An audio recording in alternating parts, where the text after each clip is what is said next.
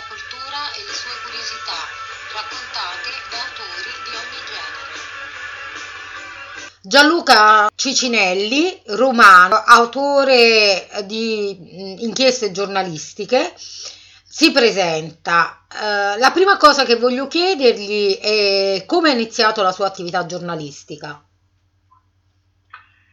Beh, eh, ho cominciato con uh, un articolo terribile. Eh, andavo a scuola, facevo il quinto liceo e andai a proporre un articolo al manifesto, una cosa veramente eh, illeggibile, diciamo così e mi colpì molto che anziché dirmi quello che mi avrebbero dovuto dire, cioè che era una schifezza, eh, rimandarono, per, cioè finché non mi sono stancato poi di chiedere notizie continuarono a, a procrastinare finché non ho capito che non avrebbero mai pubblicato. E devo dire che questo mi ha spinto a, siccome io con quell'articolo all'epoca andavo a scuola, era eh, 1980, insomma c'erano ancora gli echi della contestazione degli anni 70, per cui eh, come dire, ero un po' preso, volevo raccontare delle cose della mia scuola che ritenevo interessanti anche per altri. Ma quanti anni ha? Scusa? Quanti anni ha? Io? Sì. Io ne ho 58, sono del 1962 e quindi nell'80 avevo 18 anni e per cui siccome diciamo mi interrogo sempre ecco, su cosa non va di quello che faccio, eh, il fatto di dover alla fine insomma ecco sono arrivato a questa conclusione che, insomma, che racconto oggi, cioè che ho capito che l'articolo scritto male era una schifezza e che se avessi voluto raccontare delle cose avrei dovuto lavorare sulla mia scrittura eh, sul fatto che non è tanto importante, eh, sì, cioè è importante quello che scrivi, ma soprattutto è importante che lo capisca chi legge. Ecco, mi scuso per aver chiesto l'età, ma in realtà nel sentire 1980 è venuto in mente a me di sapere quanti anni avessi nel 1980, ecco, che si ritorna sempre un po' indietro. Infatti nell'andare indietro ehm, mi piacerebbe che raccontasse la sua esperienza nella radio. Allora, se posso fare una piccola parentesi, un po' come i vecchi tromboni, no? che adesso non voglio raccontare tutta la mia vita, ma in realtà il mio rapporto col giornalismo, diciamo, è, è, è avvenuto tardi, col giornalismo come professione. E cioè io prima di fare giornalista ho lavorato eh, prima al manicomio di Roma, al Santa Maria della Pietà, poi in una casa famiglia gestita eh, dal Santa Maria e poi dalla ASL RM1 e poi sono andato a fare l'assistenza domiciliare a persone con disabilità eh, psichiche gravi.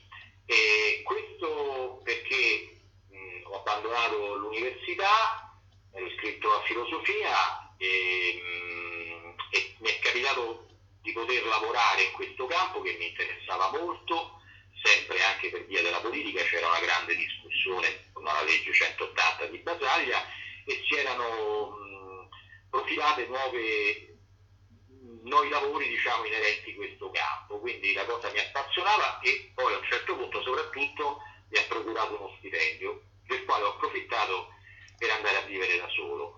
E, mh, a quel punto diciamo, sono passati altri otto anni prima che intorno al 91 eh, decidessi di, al 90, 90-91 decidessi di intraprendere come mestiere proprio quello di giornalista.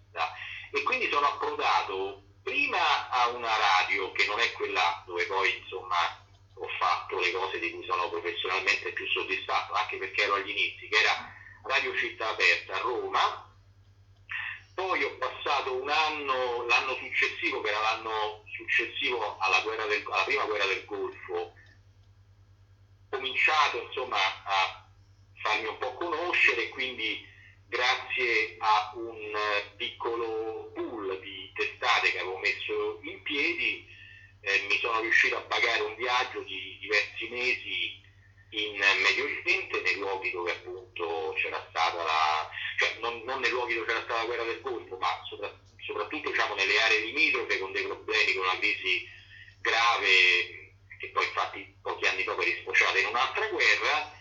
E, mm, diciamo, e facevo articoli per una serie di testate cartacee e radiofoniche.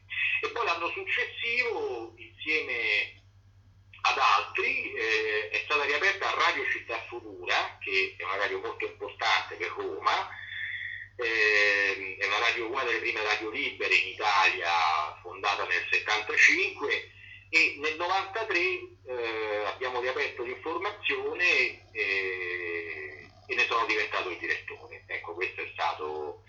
Eh, voglio dire anche che siccome Radio Città Futura era una testata che negli anni 70 eh, diciamo, ospitava soprattutto i movimenti di lotta, i movimenti del 77, quell'area politica che non si riconosceva né nell'autonomia, tantomeno nella lotta armata, ma neanche nel Partito Comunista Italiano. E quindi quest'area di mezzo, diciamo, di Canisciotti, quindi era una radio una sua identità molto precisa.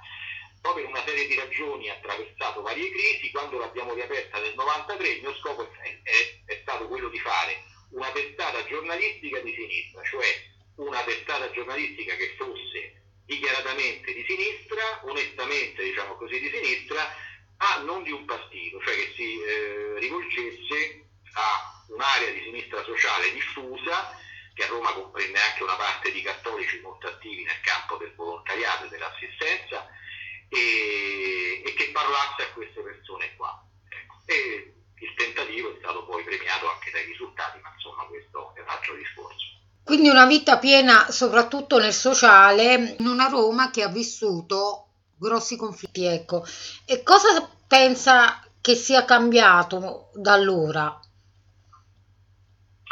Beh, eh, le persone sicuramente, eh, per quanto tendiamo sempre a vedere meglio il passato, a dare più qualità al passato che al presente, però credo che ci sia stata proprio una mutazione genetica eh, degli abitanti di Roma. Adesso non voglio annoiare chi ci sente, eh, però insomma la romanità è sempre che è una cosa che io sento molto in me, anche se vengo da una famiglia molisana e quindi sono il primo nato a Roma di questa famiglia, e, però eh, diciamo sento dentro di me quest- questa unione, questi due poli costanti fra cinismo e amore per gli altri che eh, ha contraddistinto per lungo tempo i romani.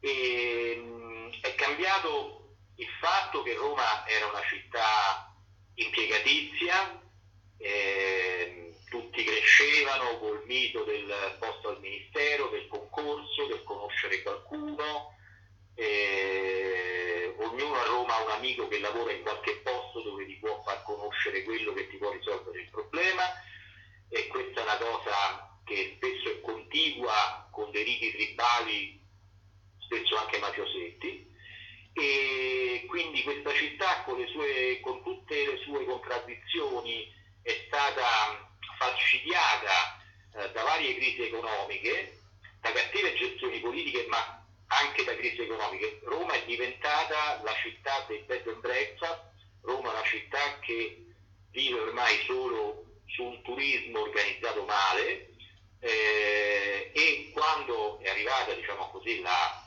eh, vicenda del Covid che ancora viviamo e quindi quando hanno chiuso tutte queste attività legate al turismo, cioè bed and breakfast, ristoranti e bar, ha subito il colpo, il colpo finale. Non c'è più molta solidarietà a Roma, invece quello che la Roma che, che, che ho amato, che amo, insomma, è, è, una Roma di persone ciniche ma, ma affettuose.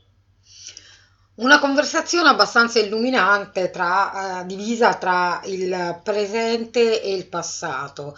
Eh, io mi auguro che possa essere presente per una seconda puntata su questo podcast per raccontarci dei suoi lavori di inchiesta, cioè un libro e un video inchiesta. La ringrazio dunque e la saluto. Grazie a lei.